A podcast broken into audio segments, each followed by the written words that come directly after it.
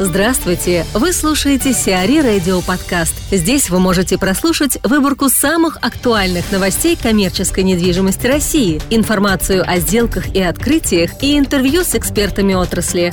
Чтобы прослушать полные выпуски программ, загрузите приложение Сиари Radio в Apple Store или на Google Play. Елена Розанова, директор по развитию бизнеса Департамента управления недвижимостью Colliers International, рассказывает о том, чем стал уходящий год для компании и чем запомнится участникам рынка. Если мы говорим про управление, то для нас Конечно, как для Коллерса очень было приятно то, что мы увеличили свой а, портфель проектов безусловно, понимаю, что два проекта, которые у нас были до этого, они ушли от нас, соответственно, мы каким-то образом там компенсировали свои, в некотором смысле, потерянные квадратные метры.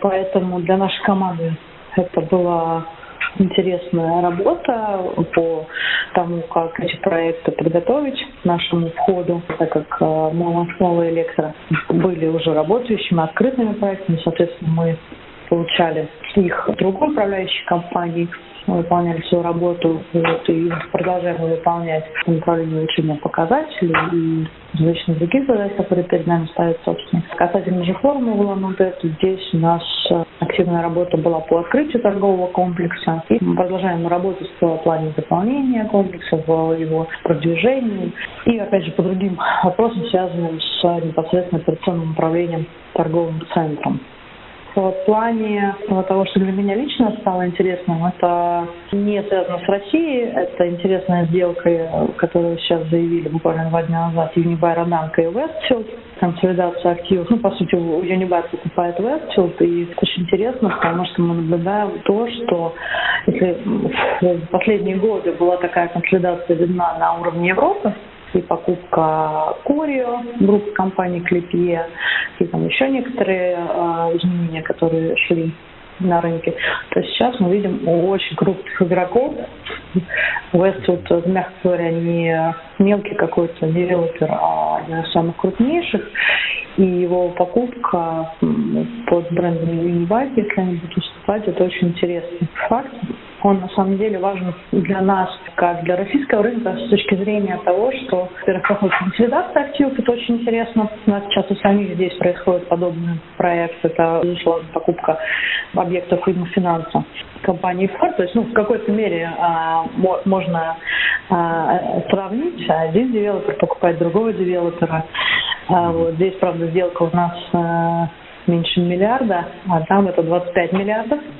Юнибай заплатит за Westfield ну, порядка 20 миллиардов. Будем наблюдать в следующем году, как будет проходить вот эта вот консолидация активов, как будет строиться работа, потому что, безусловно, вход нового игрока в существующие объекты – это изменение в операционной деятельности и, э, возможно, какие-то подвижки с точки зрения аренды, того, как э, будет развиваться именно часть по арендным отношениям в рамках этих объектов, и, безусловно, маркетинг. А, мне лично будет интересно наблюдать, как будет действовать в этом случае и Ford Group в отношении объектов финансов, у которых сейчас э, как раз проходили в течение этого года большие работы по ребрендингу, по реновации объектов. Поэтому очень интересно. Я знакома с э, коллегами из Ford Group, у меня высокое очень мнение об их профессионализме, и э, мне с точки зрения маркетинга будет интересно наблюдать за этими передвижениями. Ну и понятно, с точки зрения Westfield, тоже, опять же, это обе очень сильные группы в плане и сервисов, и в плане арендных отношений, и, в принципе, операционного управления эксплуатацией. Поэтому тоже некоторые best cases, надеюсь, оттуда почерпнуть для себя лично. Каковы ожидания от 2018 года? Будут у нас еще крупные пакетные сделки? Ну, на уровне России даже не, не берусь утверждать, боюсь сложно предположить, хотя мы знаем, что тот же Атриум, например, ищет сейчас покупателей свои активы, поэтому все возможно. Сомневаюсь, правда, что это будут какие-то международные очень большие компании, потому что, в общем-то, сейчас мы не наблюдаем активного интереса со стороны э, иностранных инвесторов в таком объеме, именно в пакетном, так uh-huh. сказал. То есть отдельные сделки, скорее всего, будут случаться, и это нормально, но вот по пакетным я бы, наверное, не ставила на это. С точки зрения рынка, понятно, мы ждем выборов Мы ждем чемпионата мира. Для маркетинга, там это интересные какие-то вещи, которые, опять же, связаны с чемпионатом мира, там можно много чего интересного сделать в разных регионах, опять же, один город, несколько, и, соответственно, есть возможность как-то это обыграть в рамках нашего портфеля, который сейчас э, покрывает от Мурманска до Улан-Удэ территорию. А потом, конечно же, мы ожидаем, что как и в Европе, как и в США все сильнее будет прессинг на торговые центры с точки зрения улучшения их сервисной составляющей во всех аспектах как улучшение набора арендаторов, так и улучшение каких-то чисто сервисных историй, появление новых каких-то инструментов и тому подобного. Потому что мы это наблюдаем активно очень развивается это в Европе, активно это развивается в Соединенных Штатах. Безусловно, Дубай и Азия тут э, как бы спорить не о чем. Они в этом смысле одни из э, передовиков. Поэтому смотрим, наблюдаем, уже есть подвижки и в плане, опять же, арендных отношений, что происходит, как выстраиваются взаимоотношения с арендаторами, как э, меняется в некотором смысле сам состав арендаторов в некоторых объектах. Это и мега, который увеличивается э, продуктовое предложение в рамках ресторанов и их концепции на фудкорте, так и другие объекты, где реконцепция с учетом понимания более детальным своей целевой аудитории с некоторым смещением в различные категории другие, нежели изначально запланированные. Наверное, последний вопрос на сегодня, угу. самый главный. Угу. Чего бы пожелали на Новый год? Наверное, чувство, чувство юмора. Потому что ну, на некоторые вопросы сложно реагировать, не имея чувства юмора. А, а оно также позволяет по-другому в некоторых случаях посмотреть на ситуацию и видеть те решения, которые, если воспринимать ситуацию всегда очень серьезно, можно не увидеть какой-то аспект, который может позитивно повлиять на решение того или иного вопроса. Я от них не призываю там, к полному отказывать серьезности в отношении очень многого финансовых вопросов и тому подобного. Конечно же, э, тут ничего с не делать, но определенная креативность, которая позволяет отойти от заранее заложенных всеми принятых решений, а, пожалуй, она как раз формируется из чувства юмора, из открытости новым идеям, из э, возможности себя проанализировать достаточно критично с иронией, и также относиться к внешним каким-то параметрам, внешним вещам. Не так, может быть, критично, как мы, опять же, привыкли. Ольга Ясько, директор по развитию бизнеса отдела торговых помещений компании Кушман Уэйкфилд, рассказывает о своем переходе из компании Найт Фрэнк и задачах на новом месте. По сути, я работаю на рынке недвижимости с 2004 года. И большую часть времени, которое я работаю, я занималась анализом рынка, попыткой понять, что происходит, какие сегменты наиболее интересные, куда они двигаются, вообще как развиваются, куда будут развиваться и так далее.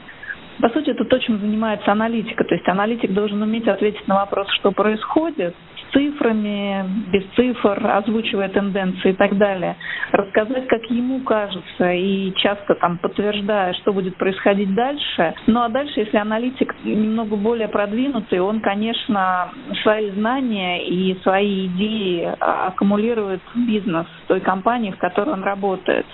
То есть общаясь с директорами департаментов коммерческих, и которые связаны с брокерскими услугами, департаментами, которые связаны с консалтинговыми напрямую услугами, то есть это консалтинг, оценка, это инвестиционные продажи. Он, общаясь с ними, должен обсуждать какие направления бизнеса надо развивать, какие могут появиться потенциальные с учетом того, что происходит. По сути, вот так развивается аналитик, если он намерен развиваться, если ему интересно развиваться в этой области. И фактически я вот так постепенно за эти годы к этому и пришла. Если до последнего момента я занималась больше аналитикой и консалтингом, и в мою работу входила, по сути, вот эта вот попытка понять, как строить бизнес-компании, то сейчас просто вот моя работа в компании Кушман Уэйкел связана с тем, что вот это стало моей основной работой. Понимать, как устроен бизнес внутри компании и понимая, там, разбираясь вместе с аналитическим департаментом, как и куда движется рынок, помогать директорам департаментов думать о том, куда им развиваться, что нужно для развития, может быть, какие направления перспективны будут, какие, может быть, будут не перспективны. Я начала с а, торгового департамента, сейчас активно занимаюсь им. Здесь есть слаженная команда, которая работает. Ее немножко потрясло в этом году, потому что был уход части команды. Надо сказать, что, к моему удивлению, начало года у меня было в другой компании, я наблюдала со стороны, очень быстро восстановили команду. Конечно, там какие-то процессы пришлось переналаживать и перестраивать, что несколько отразилось на бизнесе. Но надо сказать, что здесь очень быстро идет процесс регенерации, восстановления, что мне очень нравится. Мне нравится команда, мне нравится желание всех победить, получить новые проекты, и поэтому я вот так с удовольствием вливаюсь в этот процесс и пытаюсь быть полезной. Вы сказали, что решили начать э, с торгового. То есть в процессе это может как-то поменяться, вы там займетесь, допустим, офисной недвижимостью? Я начала с торгового по простой причине, то, о чем я сказала поскольку в начале этого года в компании Кушман именно в торговом департаменте были определенные изменения, связанные с а, разделением команды, уходом части ее. С точки зрения руководства компании, вот это тот департамент, которому сейчас, ну так, нужен, нужна ну, внутренняя помощь, если так можно сказать. То есть нужно помочь некоторым процессам, потому что для того, чтобы департамент развивался, нужны люди, которые занимаются созданием самого департамента, консультанты, там, те, кто общаются с клиентами. нужен кто-то еще, кто будет немножко не то, чтобы стоять над процессами, но быть где-то рядом, чтобы немножко координировать, mm-hmm. думать, какие проекты входить, какие не входить, какие регионы перспективны и так далее. Вот сейчас я занимаюсь вот это. Я взяла на себя вот этот блок. Обычно этим занимается директор по развитию бизнеса, либо руководитель департамента, который находится в самом департаменте. Ну, сейчас это моя история, это то, чем я занимаюсь. Я занимаюсь в том числе там налаживанием, может быть, простраиванием отношений торгового департамента с другими департаментами компании. Это тоже важная часть работы, которая сейчас на мне лежит. Если случится так, что, например, мои там усилия совместно с текущей командой приведут к тому, что все процессы окончательно простроятся, а текущая команда много сил уже потратила на то, чтобы это было. Дальше не всегда есть чем заняться. Буду думать, чем можно помочь, например, другим департаментам, как там развивать бизнес можно и так далее далее. То есть моя роль, она сейчас пока, она ограничена торговым департаментом и не только. То есть я участвую во встречах, обсуждениях и с другими направлениями внутри компании, но все-таки основной фокус пока на ритейле. Александр Шарапов, президент Бикар Asset Management Group, рассказывает о международном опыте сетевых коворкингов и привлечении средств и повышении капитализации объектов. По коворкингам на сегодняшний день рост по миру также составляет ежегодно где-то 20-30%. Считается многими социологами, что через там, 10-15 лет арендовать площади офисные будет так же странно, как въезжать на несколько там дней в э, гостиничный номер без мебели, и что будет арендоваться даже крупными компаниями именно рабочие места, а не площадь. Вы знаете, что сейчас выходит на рынок компания «Ивок». На сегодняшний день мы, открывая коворкинги, во многом ориентируемся на их стиль. Ребята сейчас стоят около 20 миллиардов долларов, не имеют собственности ни одного метра квадратного. Это чисто арендный бизнес. В Россию в следующем году похоже, что выйдут.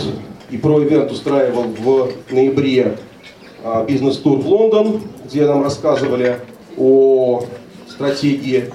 А коллеги считают из Вивока, что открытие их коворкинга в любом офисном здании повышает капитализацию процентов на 15-20.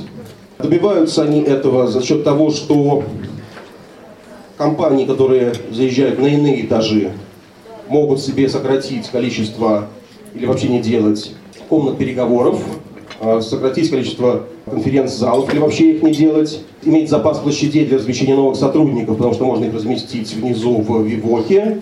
И таким образом они считают, что это доказывают их уже вот сколько они с 2008 года работают, получается почти 10 лет, что такие офисные здания на самом деле дорожают. За это они требуют существенных скидок по арендной плате, каникул арендных.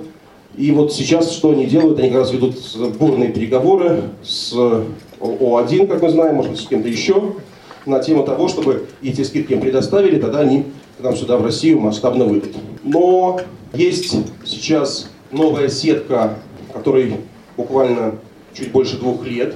Называется она Uncommon. Создали ее семейная пара Адир и жена Татьяна Адир из России. Коллеги получили из Carlyle Group второй по размеру фонд инвестиций в недвижимости 140 миллиардов долларов у них. Они сейчас получили первый транш 150 миллионов паундов. Адир Татьяна считает, что WeWork идут неправильным путем, что капитализировать нужно не чужие здания, а собственные. У них стратегия приобретения объектов площадью 3-10 э, тысяч метров в убитом состоянии, во много промышленных объектов и создание коворкингов с тем, чтобы капитализировать свое собственное здание. Вот 150 миллионов, которые им выделено, они сейчас уже открыли второй коворкинг на эти деньги и демонтируют еще два. На следующий год у них в планах открытия еще трех коворкингов. И Carlyle Group обещает, что будет выделять им еще деньги. Что самое приятное и необычное, было, молодцы ребята, сеть коворкингов «Ключ», они здесь у нас в России привлекли на открытие своих коворкингов 150 миллионов рублей – ну ладно, там у них, ладно, развитые финансовые рынки, но здесь, то, что на, на открытие коворкингов не на покупку, а на аренду выделяются э, деньги и привлекаются деньги, это, конечно же, ну, меня очень порадовало. Это означает, что здесь, в России, мы сегодня тоже уже видим возможность этого развития.